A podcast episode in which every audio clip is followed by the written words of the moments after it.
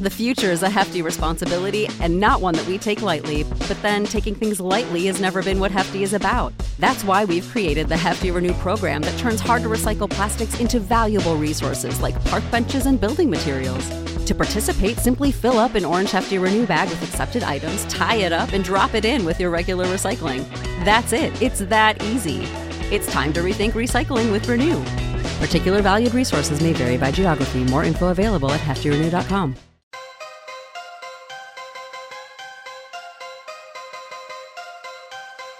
Fed can just print more money out of thin air, but the government's always going to be in debt to the Fed. Always.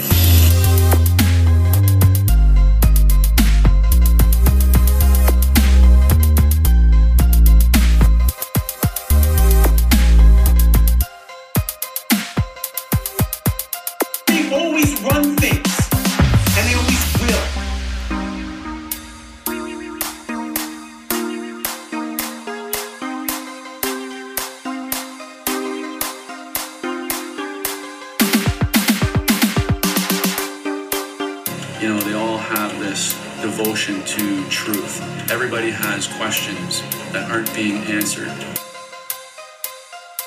Ladies and gentlemen, welcome to an NFT episode about NFTs. I mean, it's very interesting, this whole uh, world that we're moving into. And if you stick around for the Patreon portion, if you're a subscriber over there at patreon.com slash dangerous world podcast, I get into a very interesting speech from the Davos or Davos, however you want to pronounce it. I say Davos, but the uh, World Economic Forum. There's a very interesting speech that I came across uh, actually very recently, and it's gaslighting on another level. It's fear porn on another level. It is so many things, and uh, glossing over the fact that it's an atheist talking about you know, creating a new heaven and a new hell and all these things. It is dark. Um, he compares human beings to rats. He compares uh, a lot of things to a lot of things that just shouldn't be compared from a quote intellectual. Um, this guy's an author. He's a Israeli. He's a he's a he's an interesting dude. So um, I hope to see you over there because I read the entire speech and I break it down. It's a 20 minute long speech. Uh, I read it in my to my best ability and I give my thoughts and then uh, I break it down the same way that I came across it. I heard the speech first, um, actually heard of the man first w- without knowing anything about him, went and read the speech, watched the speech, read the speech again, watched the speech again, and then I read it to uh, the Patreon subscribers and gave my thoughts throughout. And then I did some research on the guy and and brought that forward too. And that's where i found out he's an atheist even though he's talking about god and hell and heaven and all these things. Um scary stuff going on over there at the world economic forum. Shout out klaus schwab. I know you're listening buddy. But uh yeah man uh just had a had christmas. This is the first episode after christmas. One of the last ones of the year. And i hope that it uh you know teaches you something. I brought on ryan hogue and if you're a youtube subscriber you know, which is free, you may have seen this one. You know, we did the visual part of this, and uh, so that's what you're going to hear here. But uh, you know, I hope that you'll listen to it anyway because uh, you know, I, I do get a lot of uh, traffic from the podcast feed. Not enough over at YouTube, not enough at Patreon, but you know, uh, as long as I can bring some new information, that's that's always fun. And I'm working on an episode about the Pilgrim Society which I think is going to be hopefully enlightening to a lot of you guys. Uh, I will be honest, I hadn't heard of the Pilgrim Society, but I heard about them. Realized that they are, if not at the top of the pyramid, they're they're quite high up. I just bought a Jim Marrs book about secret societies, uh, listing tons of secret societies, and the Pilgrim Society is not in there. So, um, be I'd be interested if any of y'all have a secret society book that talks about the pilgrims society. Not the pilgrims but the pilgrim society based out of the the uh, great britain right? So uh we're going to be talking about that. And hopefully i have a really cool guest coming on that will be the episode directly after this. So I'll, uh, you know, I don't know how I would let you guys know other than just when we start it, it'll be her. You know, she's a phenomenal mind, very, very profoundly weird theories that she has. And when I say weird, you know, I love weird. I'm not saying weird in a negative connotation at all. This woman is brilliant, brilliant. And um, I'm excited to, to hopefully share that with you. So, gonna finish the year strong, like I promised, and then rolling into 2022 even uh, even stronger, hopefully. So uh, it'd be cool, guys, if we could finish the year with 120 Patreon subscribers. At 112 now, I just need eight. Three dollars, not gonna miss it. Patreon.com slash Dangerous World Podcast, and of course, DangerousWorldStore.com. Get your t-shirts, get your hoodies, get your stickers, whatever you need over there. If you want to support the show in that way, that's great too. So I don't want to make this intro too long. Episode with Ryan Hogue. He's a great, great dude. Very nice. I think I'm the only podcast that he's been on, which I'm honored because the guy's extremely smart. He's got a YouTube channel. That's like YouTube goals right there. He's got a massive YouTube channel. Massive for me, at least. Uh, he's not in the M's yet, but he sure got some, some freaking numbers over there. And what he does is he teaches you if you're interested in how to make money in the digital realm. Doesn't have to be NFTs. We just talk about NFTs for this particular episode, but he does like Amazon selling. If you have your own website and you're selling, let's say t-shirts like I do, he, he teaches you the most efficient ways to not only design t-shirts if you're going through a third party, but getting them out, uh, shipping advice, all kinds of things that you need to know. He's got a, a, a, large following, like I said. So check out Ryan Hogue, passive income on YouTube. Uh, you'll see him on my Instagram every once in a while too. So, uh, guys, let's get into this one, man. This is fun. I hope that, uh, if you have already seen this on YouTube, you'll at least give me the, uh, the listen here for a little bit. And, uh, if nothing else, head over to patreon.com slash dangerous world podcast, plugging it heavy. Okay. I want to finish out 120 this year. That's a goal. I'm seeing it. It's on my vision board. I don't have a vision board. I think those are bullshit, but it's in my mental vision board. So thank you and we'll do one more two probably two more episodes before the end of the year and then uh, happy new year's to everybody so enjoy the show ladies and gentlemen we're about to walk into the weird world of nfts and the metaverse and all this crazy stuff man. And as soon as i wanted to do an episode about this there's this guy that i met a while ago. We talked about darpa back when brandon was on the show Ryan Hogue, and he is not only super deep into all this stuff, he's a fellow truther, he's an entrepreneur, and he helps try to educate people on how to make passive income and make uh i mean just make make money in the digital world man because a lot more people are starting to get pushed into their homes and it's very very uh it's a weird time uh for anyone trying to you know make their own money so ryan what's going on dude yo, man, it's been too long. I'm glad you asked me to be back on the podcast, man. It was great talking with you guys um, about DARPA and all that good stuff, man. And this isn't too far removed from our previous conversation, so I'm excited. Heck yeah. Also, yo, let me shout out to you. Told me to shout it out. Uh, for anybody that maybe had to like leave their jobs due to mandates or whatever reason, uh, recently, you know, check out my YouTube channel. It's uh, Ryan Hogue Passive Income. Maybe you can throw a link in the description or something. Absolutely. And uh, you know, tons of free content. I usually do daily videos just talking about like ways to make money online. And not all of them really even require like you putting money in.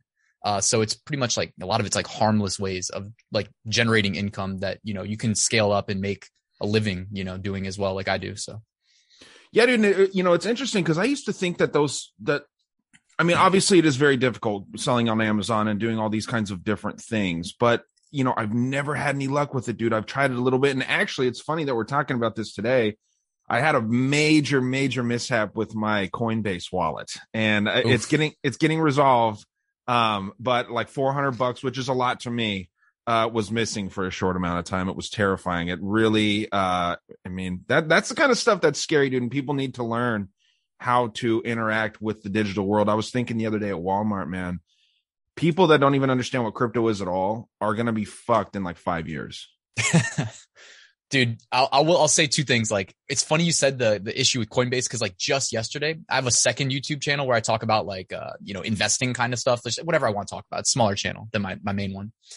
And I just dropped a video on like just the need to know about like spoofed emails that try to screw you over by stealing your logins um, the importance of like two factor authentication. And then also there's like a, I forget what they call it, like an anti-phishing phrase that you can set, where basically like anytime you get emails from a platform like a cryptocurrency um, exchange or something, they'll put like the phrase in the email so that you know it's real, as opposed to like somebody who just uh, gets your email address somehow and sends you a fake one, like wouldn't know. So there's a lot of you know, yeah, it's tough, man. It's it's getting tougher and tougher. The divide between people that have that technical mind versus you know everybody else is like it's getting wider and wider. So yeah, just gotta be gotta be safe.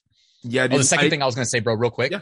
is uh, dude, with crypto, man, they're building like these layer two solutions, which without getting like too involved into like what that means. It's kind of like how like, you know, when when when like the cash was backed by gold, you could say that like cash was a layer two solution, and then instead of like people carrying cash, they built the credit card network, which is like a layer two solution because at that point we weren't backed by gold anymore. But if we were, it'd be like a layer three solution, right? So it's like you're gonna have to transact with gold. Now you can transact with cash, which are debt notes, right? I owe you this much gold uh, before we were off the gold standard, and then after that, it's like swipe your credit card, and it's like the digital IOU between the banks, and they'll they'll get that resolved um, later. You know? it's incredibly interesting, especially when you realize. I, I actually want to talk about like a basic level economic stuff with you at some point because maybe even right now since we're starting off. But it's it's very interesting when you realize that.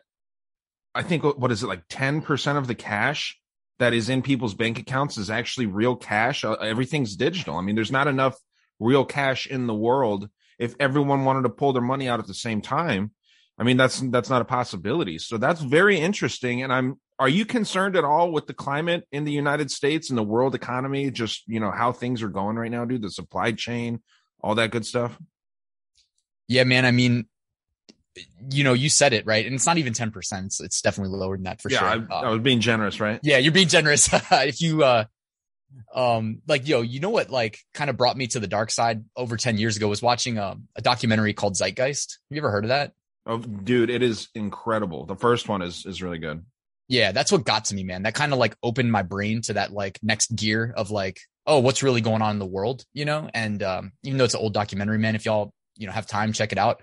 And they talk about fractional reserve banking in that documentary. So that kind of you know it's like some people watch that and it's just like in one ear out the other but like that stuck with me forever. I Hmm. couldn't like unlearn that concept of like you know they they gave the gold to the banks and the banks started to realize like hey like you know nobody's coming to get the gold really. And they're trading these like paper slips back and forth of like the ious for the gold. And they realized they could just uh, issue more of those slips you know and uh, even to this day it's kind of funny because like yeah number one we think of cash now. The cash isn't there. If we all went and did a bank run like it wouldn't work and um there's even something called like bank holidays by the way where it's like you they just close down altogether at the same time. There's like weird things man. I, i'm not like a true expert on it but i definitely study it in my spare time. But um yeah i was gonna say that like even to this day like we're talking about gold. Like precious metal markets are artificially suppressed big time by people like jp morgan. And it's only possible because they issue you know i don't even know the actual number. It's probably like 100 to 1 or more slips representing physical gold per one ounce. You know what i mean? So it's like you have one ounce of physical gold.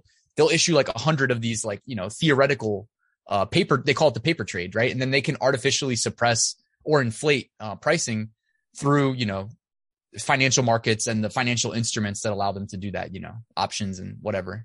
They're all just like the derivatives market man. It's it's huge. And it's incredibly complex and it's not sexy information to learn you know what i mean? Like this is stuff that like you know when you learn about economics and what is it like the the von mises institute and all these weird weird things where it's like dude like none of this is is fun to learn about. Like in my opinion nfts i, th- I think it's very interesting to learn about dude. I was like you know i did a, a patreon a while ago where i was kind of clowning on people that were excited about it because it seems goofy. It seems very very weird. Even like the the videos where you have the guys were like why screenshotting an nft doesn't matter? And it's like well i get that for sure because you you have the ownership but you can still show people the picture of this bored ape or whatever you know what i mean? Um do you would we be jumping the gun if we kind of gave our opinions right away about nfts bro we can jump the gun man and then i'll elaborate um but i'm with you. I'm in the same camp as you. Uh but that doesn't mean that like the concept of nft which stands for non-fungible token it doesn't mean that it doesn't have its place in the future or even like right now. You know it's still conceptually like makes a lot of sense with where things are headed. Uh you know the the internet's been a part of like everybody's lives for a long time now. It's not like you know we're saying anything bold by saying that it will continue to be a part of our lives and things will continue to get digitized and like we were just talking about, man, you don't trade gold anymore. Like you literally like you trade paper gold on a console, you know, and it's like we're so far removed from even a hundred years ago how life used to be. You know, I was just listening just before this man, I was working out and did a, listening to a podcast, uh, the Confessionals podcast, which is not really conspiracy. It's just like they, people call in like share cool stories, man. A lot of it's like paranormal. There's a podcast Shout out about Tony like, Merkel, dude. Shout Yeah, Tony out. Merkel, dude. He's sick. Yeah, dude. And it was like about like a gold gold heist, basically. Basically, like how like a, a story from 100 or 200 years ago. Basically, some people like ran away with some gold, and these people found it, and the FBI comes and takes all of it, dude. Like, of course, of course, that's how it ends. But it's like just thinking about back in the day when that initial gold found its way into that mountain, buried um as far as like 17 feet underground. It's like, dude, they were doing that because like back then they didn't have the internet to trade a derivative, like to trade some representation of the gold. They actually had to move the gold, you know? Very interesting. It's, it's crazy, bro. Or like, dude, real quick, like the I think it was like France that sent a warship to the to New York to collect their gold because this was back after uh, Bretton Woods agreement, where basically the United States became the world reserve currency and it would be backed by gold. But then people started realizing the United States was pr- like pr- devaluing their gold to print more currency, and like literally France sent a warship and was like, "Give us our gold." Because they were like, you guys are screwing us over big time. You know what I mean? Because the United States could could say gold is worth hundred dollars an ounce, and they could just be like, gold's worth fifty dollars an ounce, and we just doubled our cash supply. You know, That's to kind of what buy oil things. is right now, right? Wouldn't you agree that oil is is kind of taken the the, the position of gold? It kind of has in the sense that like that's what you know, as the world reserve currency, like you know, you gain that status from people using your dollars, Mhm. and uh, people are using the dollars. You know, the petrodollar, right? They use it to to buy oil from like the Saudis. I think So what it's we- giving that you that utility, right, and creating demand for dollars. But now it's actually become a little bit of a problem, man. I know we don't want to make this a finance podcast. We gotta have some fun with it, like. But Well, dude, I, I bit of an think it's interesting too. and it's so important right now. You know what I mean? Obviously, we're talking about this this NFT stuff, but it's interesting that you know all that stuff and that you're throwing it out so quick because it's. Did you go to school for any of this stuff, or or how did you learn all that? Just self taught? dude as soon as i left my job in like uh february 2020 um i just like really deep dove into this shit like that's really all it was man like i i work, worked as like a web developer and a teacher uh left my job before it was cool to leave your job you know what i mean um and i was teaching web development. I actually just left my job over the uh, the jab mandate. So i'm i'm i'm with everybody else that had to do that. But um i was cultivating all these like side income streams you know um just kind of having fun with it too you know. I kind of like learned to love it. Uh, and then when you make the money, like the passive income, you got to figure out what to do with it. So I, I watch a lot of, uh, just like all day, just kind of listening to smart people talk about, well, I listen to a lot of conspiracy, but it's not like the conspiracy culture is not far removed at all whatsoever from like money markets, right? Because like there's a lot of truth in money and the conspiracy is another word for really the truth community, right? And Yeah. they end up going hand in hand a lot. I know people like me that watch a lot of the same people, like the big names on YouTube. These people end up having the same kind of like fringe conversations about like the reality of the world. You know, they they turn into what people would consider conspiracy channels before you know it. Well, yeah, dude, when you're talking about money, I mean that that's the biggest conspiracy of all. I mean, like the the Federal Reserve banking system and all this stuff, and and you know we're talking about our uh, money being backed by petro. It's petrodollar. In my opinion, it's the gun dollar, man, or the military dollar. I think that's the Mhm. only thing keeping our U.S. dollar up where it's at right now. And this is kind of something that's widely understood by a lot of people, but it's very interesting, dude. But uh, to get back into NFTs, like we were saying, um, seems like there's something goofy going on with it. But as I was looking more and more into it, it does seem like it's got a potential to make a lot of people a lot of money. And it doesn't feel as much like a scam to me. But I want you to break it down the way that you understand it because if people are forced into their homes, like we're saying, what a great way to make some money, dude, just selling digital art. You know what I mean? It, it seems it seems like this is being kind of like laid up you know to to make it so that yeah everyone's forced inside but you know what? They don't care because instead of like flexing a big house that they have they're showing all their digital world i saw snoop dogg just got into the the digital realm dude. That's mind-blowing to me. I have this video that i can show uh if you talk for a minute i can pull it up. It is really Sure. really interesting because he's got like a, his own world going i think it's called the snoop verse or some shit like that it's just very it's very interesting dude but yeah go for It's it It's a cash grab right now, man. But uh, absolutely it's the wild west yeah, like here's the thing, right? Like I'll try to keep my responses not too long, but I do want to just touch on like, you know, it's right now it's it feels like a lot like a cash grab. You know what I mean? It's kind of like the Wild West when people heard there was gold and people went out there and they might have said, "Yeah, I'm moving out here to start a life," but in reality, they were hoping that they would get rich right away, right? They didn't necessarily like care if they were going to stay out west, right? Right now, it's kind of like, "Hey, Snoop Dogg's going to launch a project on this blockchain, and hopefully people care and pump the you know pump the bags really quickly." But like again, man, call it what it is. You and me are realists, I think. Like it's people speculating that when they buy something, they will be able to sell it to somebody else for more later on. That's what it is. Um, the utility behind these things, conceptually behind NFTs in general, is rock solid. It has a place in the future of all of our lives. Right now, there's an accessibility issue where it's tough. Okay, there it is. You want to you want to show? No, go go ahead and finish your thought. Bro, I'm just saying like ah, no, just show this and then I'll I'll go. okay. Yeah. People listening to the podcast version, this there's a bunch of like 3D Minecraft looking things dancing. It's an Ethereum-based platform. There's a Raiders logo. I'm sure the, the Raiders love having that in there. Experiences. Snoop's lawyers will be hearing from them soon. Yeah. And in there, he's going to be building a virtual version of his real life. I mean, dude, come on now. I, I know that you you have a social life that you're not like a loser, right? Like, does this look fun to you? Because like, I, as somebody who has talked to girls before and uh, you know actually done things with my life, like this doesn't look fun. This looks lame, like lame as hell. It's goofy, but at the same time, if people are trapped inside, right? I think that this this COVID stuff is going to be very interesting because I think that this will directly play off of the the COVID world, right? do you think it? Do you believe in coincidences? Absolutely uh to an extent but not like this not the Right, right. stuff, That all right? of this stuff just coincided perfectly. You know what I mean? well i mean we all know about operation lockstep dude you know what i mean Do So they? I hope everybody listening does. If you don't, like, please go back. It's like at this point, what, 10 years old, 11 years old? Go read it.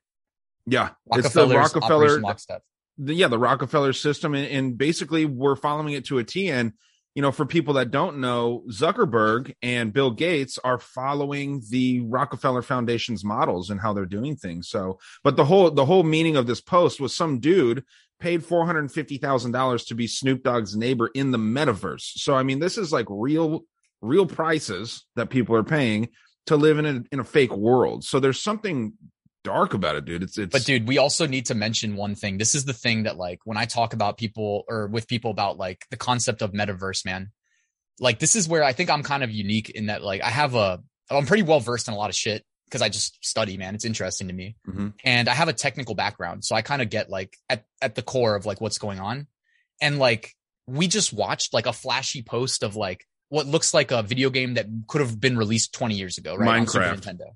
Yeah. You know, so it's like if we just hit the reset button in our brain, like what what did we really just see? You know what I mean? We saw an ad for something that's pretty fucking lame, if you ask me. Like I don't care what anybody says. It's not like w- would you rather go to a Snoop Dogg concert or put on a VR headset and go in that shit? Like you'd rather go to a concert every time.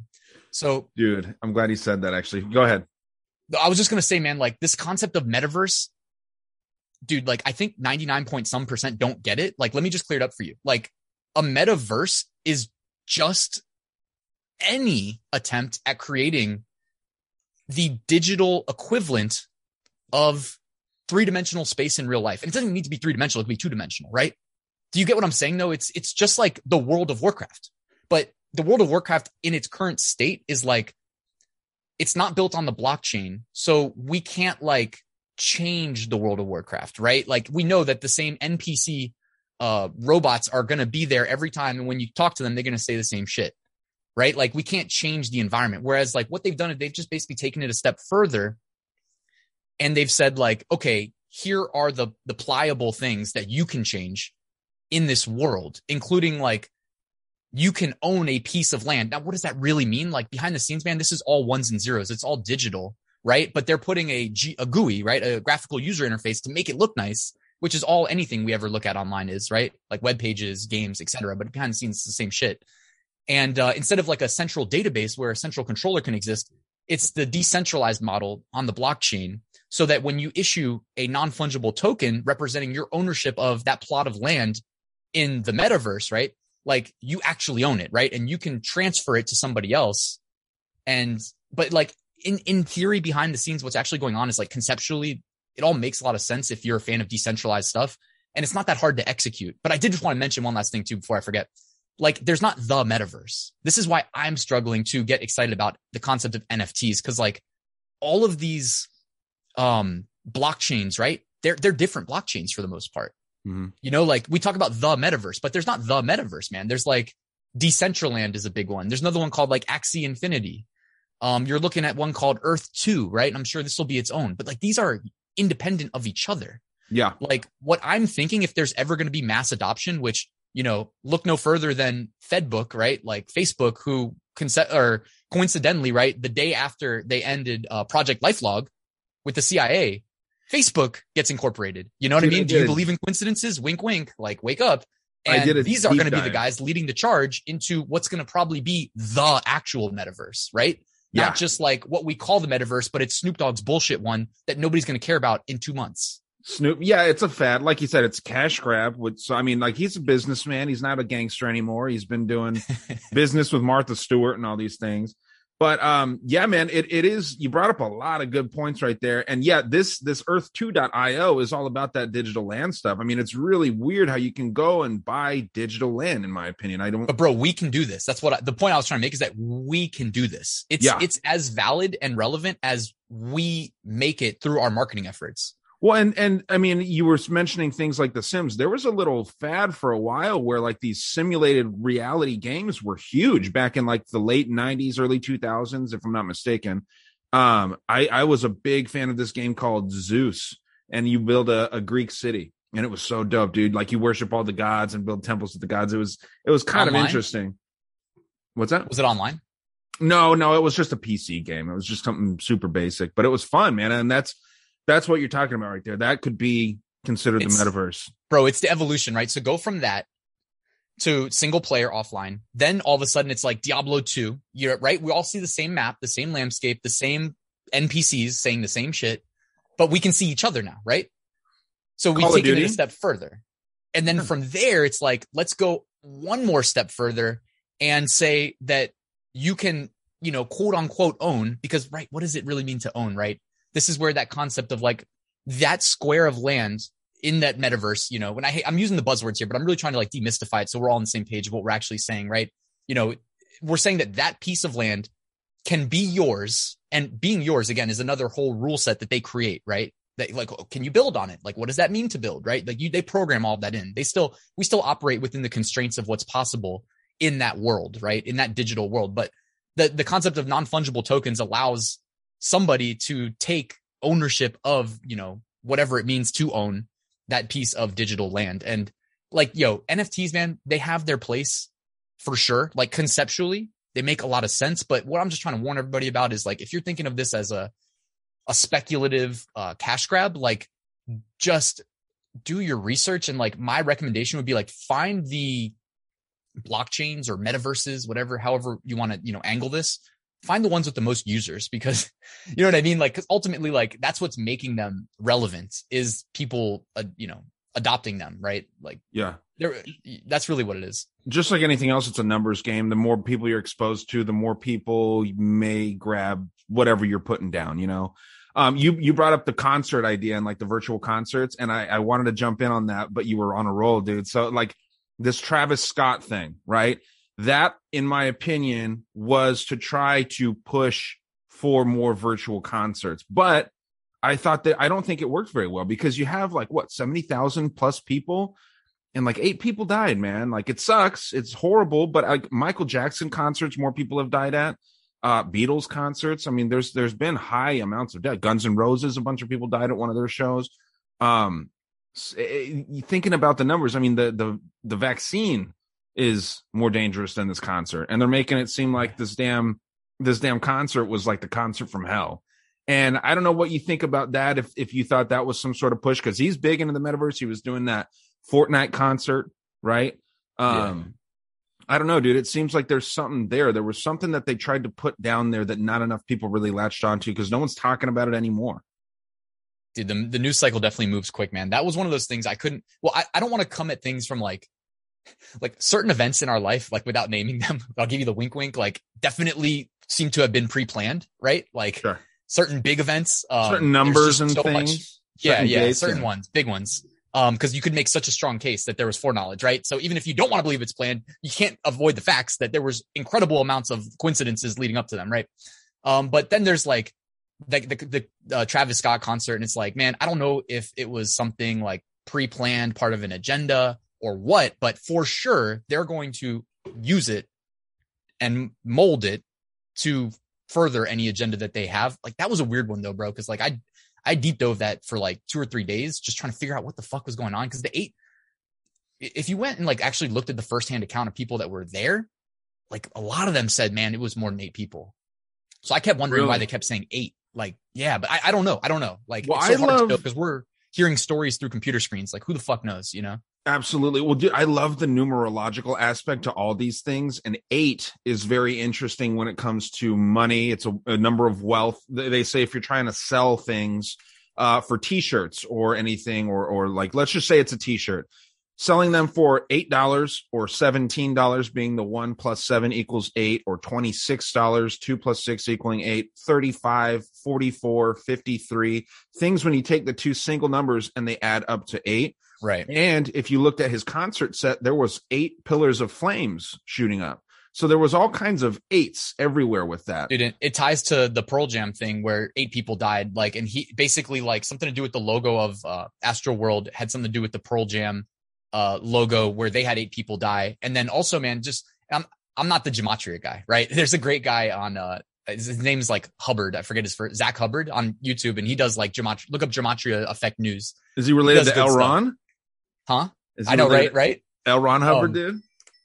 oh shit, someone's calling me one sec. All right, turned off the phone. Uh, yo, Okay. but this is the thing, right? This was the thing that popped into my mind too. I didn't hear this anywhere, right? But when uh, the Astro World thing was going crazy, did it not dawn on anybody? But like, I'm sure other people figured this out that like Astro World took place in Houston days after the Houston Astros played in the World Series. So Astro World in Houston days after days after the Houston Astros played in the World Series. Like anybody else, like that's a pretty crazy synchronicity, man. Like You're you're talking about freaking uh, uh what was it? Um the big event. We'll just say it, 9-11. That's what we were talking about a second ago, right? And you had the Yankees in the World Series the year that that whole thing went down too. If I'm not mistaken, they were playing the Diamondbacks, right? So when a lot of these teams get to the World Series, and someone else brought that up a while ago on on one of my shows, Colorado Dank, I'll shout him out. He's all into this very very interesting symbolism when it comes to that. But yeah, dude, you have a lot of of those kinds of coincidences, and when it comes to that day too, with Travis Scott's concert, he's dating uh uh what's her name kylie One of the Jenners, yeah. yeah, Kylie. Yeah, they all kind of look the same at this point. But yeah, Demon Kylie is the one he's dating, and a lot of people think that they're witches. And the uh the mother, Kris, it was her 66th birthday that day. So that's fucking interesting too, man. You got you got coincidence after coincidence. Could have been some sort of sacrificial thing. Uh, there's all kinds of lawsuits pending right now. I don't think much is going to come from it. Uh, I haven't Bro, really been listen- following it. If anybody that's listening wants to dig deeper, the best one that I found like with theories is there's a guy named Isaac Weishaupt. Yeah, I know it's a weird name to spell, but like he has a, uh podcast and he's on Instagram and like he has written quite a few books, one of which he had to like pull down because it was a little too close to the truth. And he really studies kind of like the ritualistic aspects of spell casting. You know what I mean? Magicians, magic. I know that sound like, dude, like probably five years ago, we both would hear this shit and be like, yeah, this is ridiculous. Yeah. But now it's like, man, this stuff hits way too close to home, man, to real life. Like, cause he draws the parallels between what was happening at the concert. If you know what to look for, all of this stuff is extremely well documented throughout human history, right? Like, but it's like, where can you go that really puts it all together? Well, this dude knows his, he knows his shit, man. He like, sure does. does some good short podcasts that you can listen to probably like an hour, you know what I mean? And he just draws the parallels for you. You make up your own mind, you know? But yeah, that was a really interesting event. Yeah, dude, he uh he's he's very good. There's a lot of people that are doing that, but I would say he's probably the best at it. Just kind of making it very concise. He's very like he's very I hate using the word hip, but he's always like using the he's he's very current with what he's talking about. So it's fascinating. And and my my listeners and the people that I interact with, they're they don't think this is crazy at all. Um, if someone stumbles upon this video, they might think like, oh, these guys believe in magic.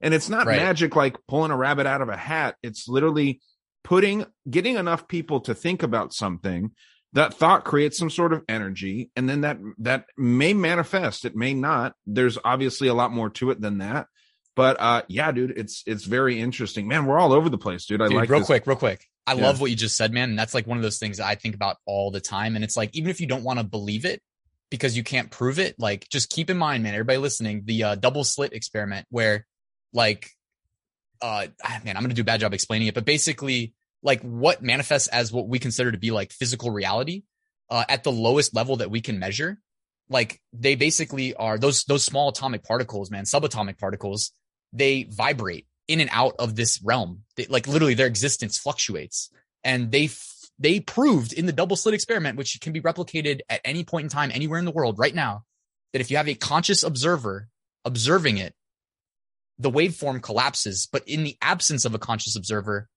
it hits like everywhere possible. Like it expands to every state possible.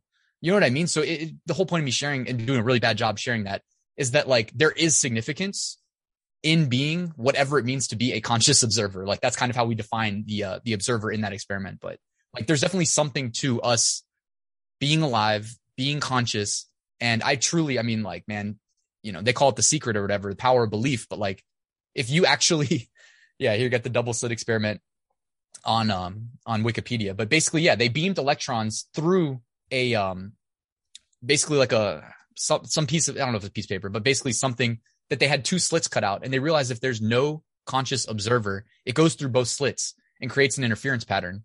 And if in the presence of a conscious observer, the waveform collapses and it only hits one. wow okay So we are significant, basically. You know what I mean? Like we know that, and there's other, there's dude, there's way more experiments like that that are like, you know what I mean? No one would, co- we'd call that a conspiracy theorist until you realize that this is like national governments funding these experiments to like kind of figure out what's going on in this world that we share. You Well, know, dude, th- let it goes way deeper than this, man. They realize that you don't have to be physically present. You can literally think about it on the other side of the world and influence the experiment. Let me show you this really quick, dude, because this is really interesting. This guy that I've talked with quite a bit, his name's Robert Weed or Ron Weed, Ron Robert Gavina Weed. He talks about some interesting stuff. Look at this. This is the sigil of Lucifer right here. Okay. And this is how light enters your eyes, right? So the right visual field coming from like the left and right eye, and the left Mhm. visual field coming from both eyes too. So look at that symbol and then look at how it would tie into this sigil of Lucifer and light coming into your eye. Lucifer's the light bearer, right? Right. It's the same damn thing, dude. So it's this is the kind of stuff that's that esoteric stuff. It's the Right. the knowledge that whether you believe in it, in it or not, not you, Ryan, but like just anyone listening, whether they believe in it, it's these people that are very elite seem to believe in it. That's why I always say I say the same thing about Christianity or religion. It doesn't matter if you believe in the devil. It seems that these elites not only believe in the devil but try to manifest something. I mean, look at CERN, dude. CERN, they have Shiva the Destroyer right outside, and Right. they do no weird little yeah, and why they do they do uh ritualistic ceremonies, man. Yeah, Yeah. that's And you want to know a crazy thing, dude? I don't know how we can prove this, but I saw somebody post it and like it's right out there in your face. The the QAnon shaman, bro, was like the main dancer at one of those uh CERN uh, events. He was the main guy in the in the whatever you want to call it performance, dressed like a goat, dressed like you know Baphomet, Ba- Ba- Baphomet, right? Is that his name? We're Baphomet, yeah, wearing the same same outfit. Not the same outfit, but like I don't know. I might be mis- mixing the two, but like, dude, it looks exactly like him. If it's not him, then it's it's his stunt double. You know what I mean? And this was before January sixth. Let's see if I can find. I'll send you the video, bro. I'll send you the video. Um, Yeah, that's fascinating. yeah. I mean, it's it's something random, and I don't know that there was ever any attempt to make it anything deeper than it is, because it also could have just not been true, but it certainly looked like it. Well, there were Um, some interesting things with that whole January 6th thing too, since we're talking about rituals a little bit. Like the the woman that died, this um her name is slipping my mind. I I can't believe that it is. Uh because I'm so tired of hearing her name. Um the the woman that got shot. Do you remember her name, Ryan? The guy the or the lady Ashli got, Babbitt, I think. Yes, Ashli Babbitt. I'm sorry, I forgot that. I don't know how I remember that, by the way. Like, I don't follow too much like two party paradigm, like political. You're stuff, deep in the queue, dude. Don't lie. You're a Q. You're a QAnon. I swear, I I don't know. I'm not. I know. but No, I just know, sent you the video, kidding. by the way. Oh, you did? Yeah. Also, dude, if you want to like, I don't know how long we're gonna go, but if we want to rope this back to NFTs, I do have like a cool slant on the NFT stuff of like that is kind of conspiratorial, but at the same time, also kind of like the logical outcome of all of this. You know, if you don't want to be a coincidence theorist, um, there's for sure some darker uh, potential here. Okay, should we watch this video? Is it is it a long one? I guess just like find the part where you know you can do it on your side and share when uh, when you find him, but it certainly looks like him, man. Like doing a dance outside of CERN. Did you shoot it to me on email? I sent it to you on Instagram. Oh, okay, cool. Yeah, dude, I'm gonna Yeah. check this out right now. But yeah, dude, All right, then uh, yo, I'm gonna go off on the. Uh, so we're talking NFTs, right? yeah, And again, guys, think of NFTs for what they are. Like, you know, we think of them in like the the the GUI, the graphical user interface representation, which could be like some shitty art or a piece of land in the metaverse, but it's the same thing behind the scenes, right? It's it's on a blockchain, it's decentralized. You have a non-fungible token. No one can steal from you. There's no central controller that can confiscate it from you. It is yours. Okay? That's why NFTs are cool. But they can also absolutely be weaponized and it's not NFTs being weaponized, and it's not like a Bored Ape Yacht Club is going to come kill you, right? It's not that shit. It's the technology, man. It has the just like previous technology in the past. It can be used for good. It can be used for bad. And when I say bad, I'm really always pretty much talking about central planning, central controllers, people with the potential to ruin our lives, man. Like, you know what I mean? They want to run everything. Uh, it may not be to kill us. It may just be to turn us into little like matrix batteries, right? In those little pods, um, whatever it is. But there's something called well the concept i want to share is this concept of the potential that they want to tokenize human life. That human life basically is the next thing to be digitized tokenized monetized traded etc like it's the next frontier. Like it is their vision of the future of commerce. It's it's not just human life because that has like more of a morbid um way of saying it, but like human productivity, human potential. And the way they do this, it doesn't even necessarily require a metaverse because as we shift everything in our lives to digital, like they're basically making real life, like our experiences into a metaverse by digitizing everything. The next step is that, you know, somebody, if I had to guess, Microsoft creates a blockchain or you know in partnership with the US government but I don't know if anybody's been paying attention but like these large corporations basically either act on behalf of or are the new government right? Unelected public private partnership whatever whatever. There's infinite loopholes that exist so that they have infinite pull you know over our lives basically. Companies valued at like 2 to 3 trillion dollars. And what is a dollar even? At that point it's like you have infinite money is it um, corporatism or fascism to you? Would, I mean, because one obviously corporatism is the government works to help the cor- the corporations, and fascism is more the corporations working to help the government. Do you think it's a combination? dude, I think it's going to be some weird amalgamation of like both where I, I think of it as the technocracy, right? Yeah, absolutely. It's big tech permeates our lives in ways that we don't even understand. And we become reliant on it. So we can't like not have it around us. And this is going to ultimately, because the trade off is always going to be, oh, yeah, you know, they need this from me now, but I can't imagine life without it. So, okay, they can have it. It's just like that, the frog boil, little by little, we get sucked in. And um, there's something called the 2045 project. So if you guys don't believe me that this is part of the vision for the future, even though it's kind of obvious if you just think about it, like the 2045 project, it's an initiative as a nonprofit organization. They aim to develop a network uh, and community of researchers in the field of life extension, focusing on combining brain emulation and robotics to create forms of cyborgs. Like basically, they're aiming to extend human life through downloading consciousness to machine form and then basically have because you know what what is really like death right? It's our physical body crapping out. They want to basically replace that with cyborgs and allow consciousness to you know prevail through death. And you know that's kind of like i guess a positive spin until you realize that there's no chance in hell that me and you ryan are part of the plan to have that right like Dude, I would love for you to talk with this guy that I talk with a lot, Colorado Dank, about this topic. Um, we're going to talk about Krampus on Sunday Um, because he, he's the guy that's very, very into taking the symbols and all this stuff. He's real. He's a religious dude. He's a Christian, but he will get into that dirty stuff too. He'll get into the weird, like, it, like stuff that most like pastors and preachers and stuff won't touch.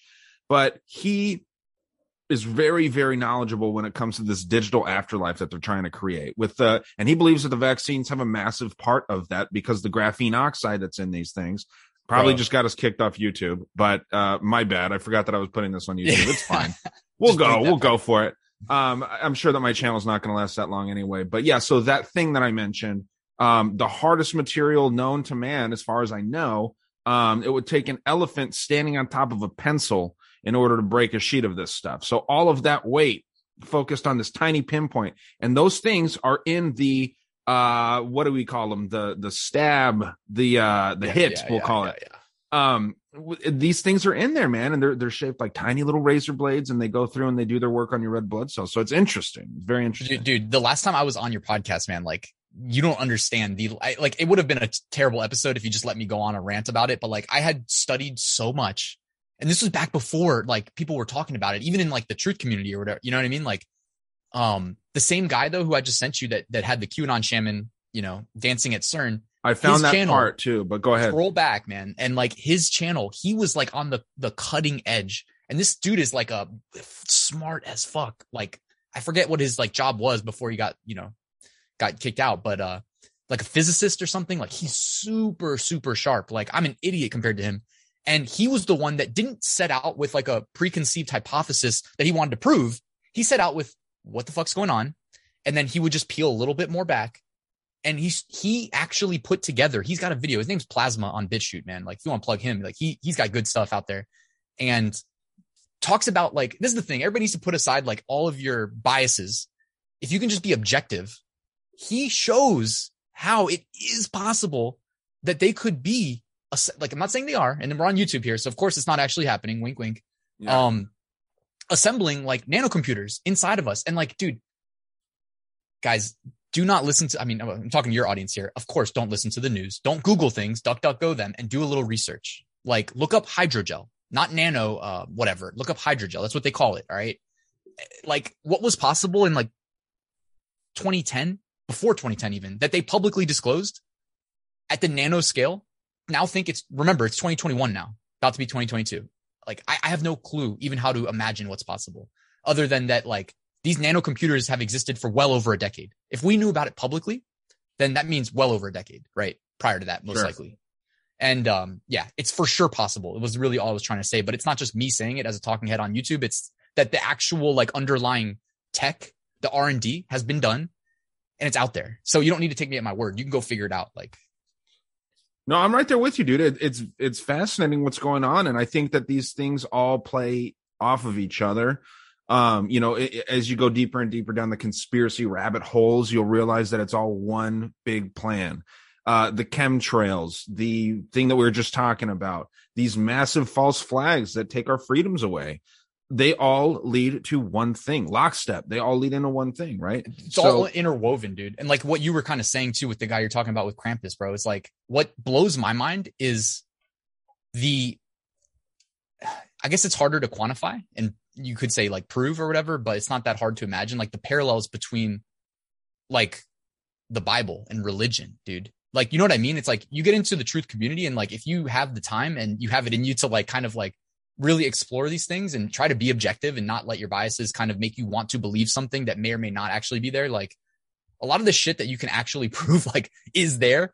Uh, it, like it's very complementary to other things. It's kind of like almost an ecosystem where they're all working together in a grand conspiracy.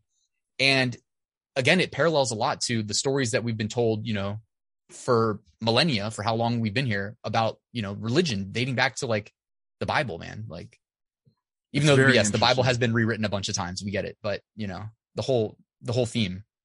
Well, yeah, and you were talking about zeitgeist earlier. That's what's very interesting is they borrow this this story of Jesus um, from Ra and from all these other you know sun gods and things. It's crazy, dude. And, and I wonder to try and tie it back a little bit. I wonder how NFTs play into the one grand conspiracy, right? I mean, do you have any ideas on this? dude it's kind of like what i was saying where i think the, the vision of the future um, from the central controllers is is going to be and it's not even far-fetched man it's that the potential to control every living human on earth the human capital number one it must be like quantified right and that's possible through digitizing us and when i say digitizing it doesn't necessarily mean like like downloading consciousness and living forever it means that think about what most humans do for a living now. I mean, most probably don't, but a lot of them more and more sit at a computer and we click a mouse and a keyboard all day, right? So it's like our our real life existence is being translated into like a digital existence that way. That's one way, right? And there's through all these like sensors. And last time I was on your podcast, I talked about the potential for what they're calling a global sensor grid, where there's going to be. I mean, I had a note here. It's something like one to ten trillion sensors around the Earth, Wow. and sensors can collect anything. Remember, that can be like eh, literally anything, right? It could be light impulses, sound. It could be in us checking our bloodstream, like anything, right? It could be outside, whatever it is, right? Taking pictures. Um, but that's like something that I think it was Dennis Bushnell, who's uh chief of what was he like? I forget what his Well, you know, DARPA's going to have something major to do with this, and this is what we talked about sure. last time. but they're out, they're out there. It's like, it's not even a conspiracy. Like this, Dennis Bushnell said this, right? And he is the NASA rep to the National Intelligence Co- Council. Okay. So this is like one of the highest up there dudes that you can take him at his word when he says something. He says, nano sensors are becoming smaller and increasingly cheaper. Quote, the Pentagon tells me in five to 10 years. So this would put us in like 2022 to 2028 from when he gave the speech. Uh, t- 10 to 100 trillion sensors will be networked around the planet. Okay. And like every time you have a sensor, the data it collects is useless unless you can transmit the data, right? And then get it into the mainframe where you can have these, you know, big data crunching, quantum computers, whatever, do something with it. And ultimately, like if they want to get the to the singularity, you know what I mean? To like the ultimate form of AI that pretty much makes humans obsolete as soon as it actually happens, if it ever does, you know, you'll never get there without big data inputs. So this global sensor grid has the potential to collect enough information to make that a possibility. But how do you get there? You need really uh, fast, short range wireless connections to these sensors, aka, you know where I'm going with this? Uh, are we? Should we say it? 5G, bro. Yeah, we said it. Oh yeah, I thought I thought we were talking about graphene. My bad, dude. Yeah, absolutely. Well, and Well, that's another already- thing. That's another plugging into the sensor concept. Yeah. Yeah, they're already talking about uh 6G. You know what I mean? And and there is. Did you see that document uh where you know the the NIH is admitting that uh the CVID word would have some kind of relation to 5G? Did you see that yet? I've seen, yeah, yeah. Yeah.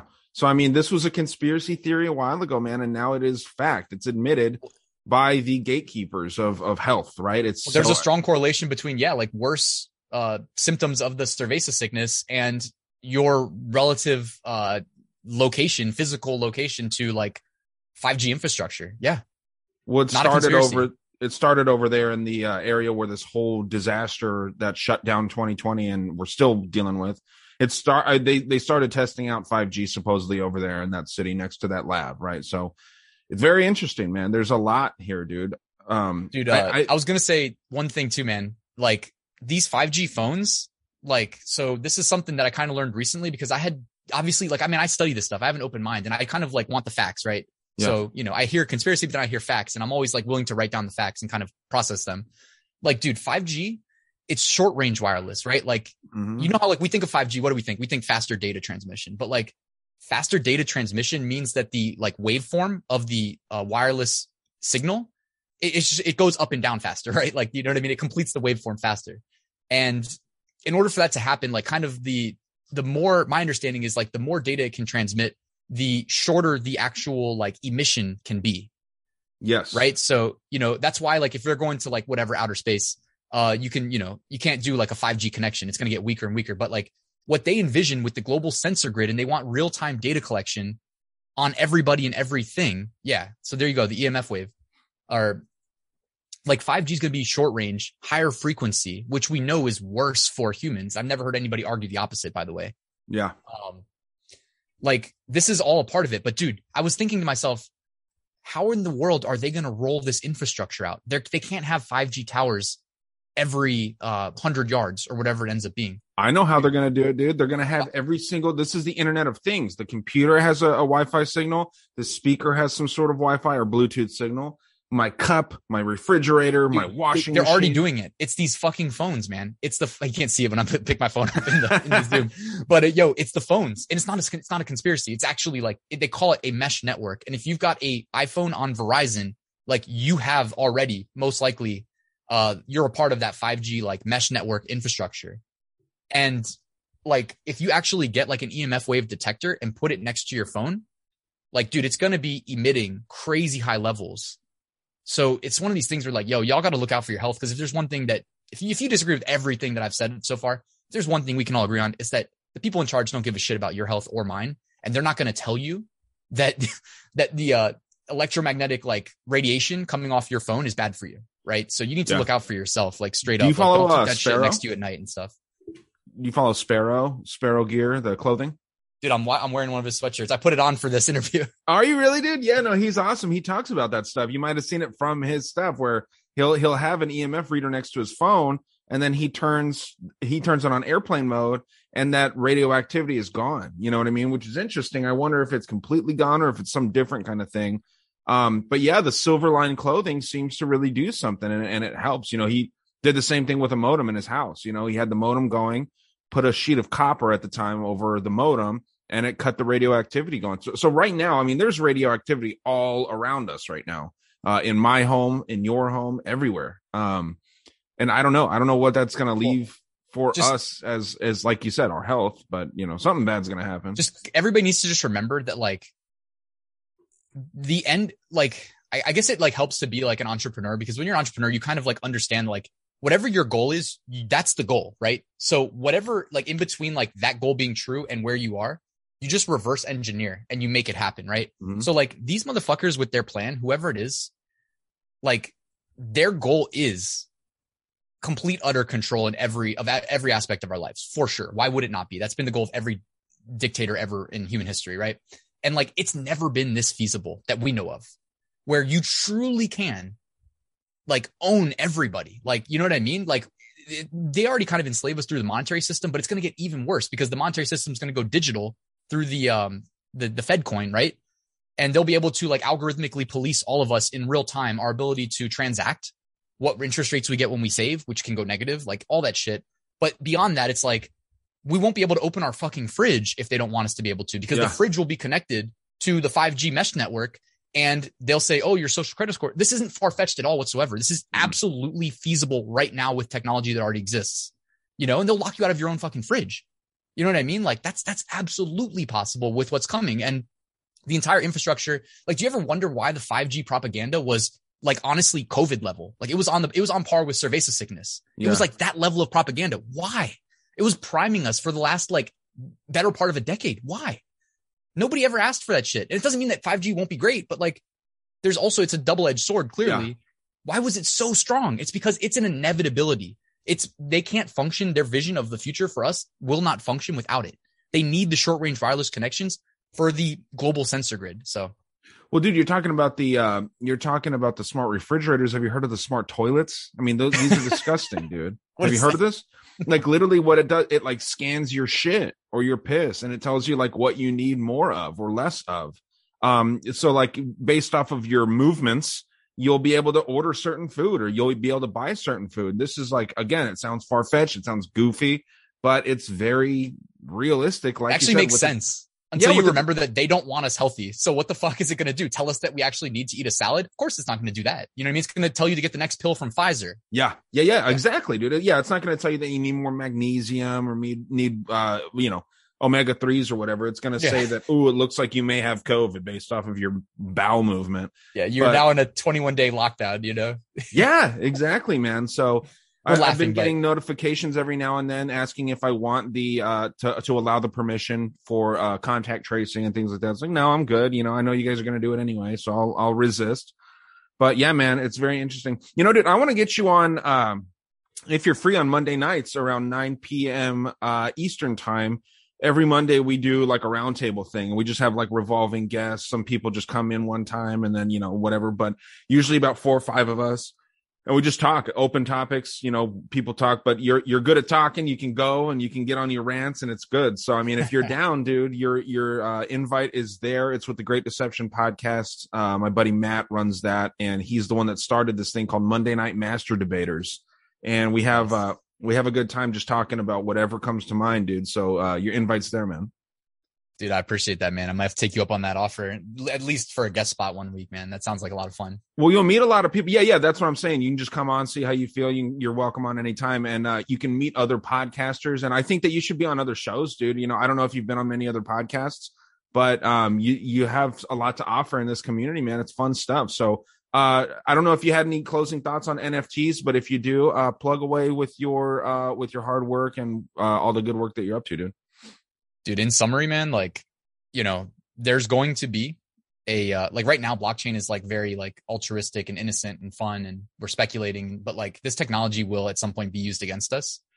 Uh i'm not trying to be like a downer you know it just is what it is. It doesn't mean we have to adopt it but like there will be some centrally planned blockchain where we are nfts we are non-fungible tokens we are tokenized. Um you know what i mean? Like we will have a number assigned to us basically you know that gets equated to ones and zeros uh and then we are that token on that blockchain and we will be traded like human life or productivity, however you want to view it. It's going to be traded. Uh, we talked about the 2045 project. The last thought is, you know, everybody's probably heard of the Microsoft 666. It's actually 060606 patent. Um, Isn't there a 2020 like in there as well, Ryan? Isn't it like uh, 0606062020? I didn't write the full thing down, but it is like sectioned in three parts. Yeah. But yeah. Like, you know, it all ties together, man. I'm sure there's more beyond, like, I only know what I know. Right. And I don't know sure. what I don't know. So it's, it's that, that patent though is, uh, generating cryptocurrency, which don't think of cryptocurrency. It's not like they're going to pay you in Bitcoin, dude. Like it's going to be like when cash, you know, it went from gold to cash to a number in a, in a database that is a bank account, right? So we would literally went from gold, cash, number in database that is a bank, bank account to the next step, which is going to be like a cryptocurrency on this blockchain that trust me will be centrally controlled or controllable. Again, it's not going to be, you know what I mean? There's always going to be that aspect to it. That's just mm-hmm. what it mm-hmm. is. And um, it doesn't have to be that way, but of course it will be and uh, and then you've got the patent like Microsoft, where they're literally trying to patent that they're going to like measure the human body performing tasks and think about how they do this at scale. Again, it ties right into what Dennis Bushnell was saying about the global sensor grid, which is only possible through the 5G infrastructure existing, which is why there's been so much propaganda around it. They attach sensors. I mean, it says outright in the patent. I've got it written right here. I know we're wrapping up, but like basically it just says like, you know, the server is able to detect that the action is performed because the body's got sensors and they'll be rewarded with a cryptocurrency system when it's been verified that they meet the conditions set by the cryptocurrency system. You know what I mean? This is all basically saying that it's going to be done at scale. They're turning us into little hamsters, man. Like it, it, it I'm not trying to be, you know, we, it's on us to not accept the shit. You know yeah. what I mean? Like as humans, but if there's one thing COVID taught us too, it's that a lot of people are fucking stupid too. So dude you know it's funny you know it's nice that you don't want to be negative but you also do have to be realistic and i think that's all that you're doing you know what i mean you're being realistic people want like you know rainbows and unicorns all day and they don't want like truth like sometimes things aren't that pleasant and we need to know it before the time comes before it's too late. Seems like it's too late in australia man. I've been talking with a lot of australians and it's very unfortunate what's going on. Um it seems like it's foreshadowing what can potentially happen here. Canada is right up there with australia. A lot of similar situations. I talk with a lot of canadians. Um dude it's not it's not looking pretty man. And people are so I mean, uh, be honest, Ryan. Do you get frustrated when like your your phone doesn't download something at the right speed, or when like like something glitches out on your phone? Of course, man. Right. So I mean, like that, and that's not like your fault. We've been very heavily programmed because I'm the same way. If like my uh, you know Hulu or whatever buffers, I get pissed off because I pay a lot of money for internet. In my opinion, I think it's expensive, and I'm like, dude, why is this work not working like this, or why is it taking so long to upload my episode or whatever? um this is how they're going to combat that they're they're telling you like hey if you just get 5G if you just do this next thing you're not going to have any problems with your technology. It's going to be seamless. And then you're getting introduced to the metaverse and the NFTs and all these other things where you won't have any problems if you just bend the knee and you just you know hop on board with with this sinking ship. It's very interesting. So that's a good point that you brought up. Yeah, you said it man. That you pretty much said it all. Scary stuff dude. Well yeah let's plug your stuff. I, I know that we did it in the beginning but uh, you're doing cool stuff, dude. Yeah, yeah, yeah. I mean, it's uh, you know, I'm on YouTube every day putting out content. Um, Ryan Hogue, passive income. We will drop a link in the description, and uh, you know, check out my content, man. If y'all need uh, if y'all, you know, I'm accessible via email too, and on like Facebook. Of course, I'm on all the shit that you know, like, oh yeah, find me on Facebook. I'm in the infrastructure. I'm in the system. Uh, you know, y'all, y'all can message me, man, if y'all have any questions. I'm happy to like respond. And you know, my stuff growing like pretty big now. I'm almost at 100k subscribers on YouTube. So congratulations. You know, my goal dude. is really to help people make money though, like help help people like not just like make money one time, but it's like basically creating systems. I call it planting seeds, and um, you know, just kind of leveraging like how things are right now with like everything being digital. You know, everybody shops online. Just carving out a piece of the pie for yourself. not promising anybody gets rich, but like, you know, there's a lot of money to be made. You know, I mean, I have a comfortable living doing it. And that's really it. Like, it's all like actionable content too. It's like, hey, do this, you know? Good. And you tell people how to do it. Exactly. Yeah. I mean, I, yeah, I, I just want to help, man. You know what I mean? That's it, the pie is so big that we're not stepping on each other's toes here with the stuff Yeah. that I talk about. I talk about selling on Amazon, Etsy, eBay, shit like that. So Well, good, dude. I appreciate that. And we need more honest people in that field because there's a lot of snakes, dude. And I trust you for sure because you you have uh, shown some things that that seem very promising. You're always down to talk. You seem very accessible. So uh, I appreciate all of that, and I appreciate the info that you give me, dude. I learned a lot here right now. So uh, thank you so much, dude. And yeah, we'll be in touch. You got to come on one of those Monday night master debaters, and we'll have some fun. Uh, you know, arguing about some different things and and presenting our cases with stuff, but. Ryan Hogue, thank you very much. Uh, go check out his YouTube channel, which I will post in the description of the video. And uh, yeah, man, take care and be safe. Stay out of that metaverse, man. thanks, bro.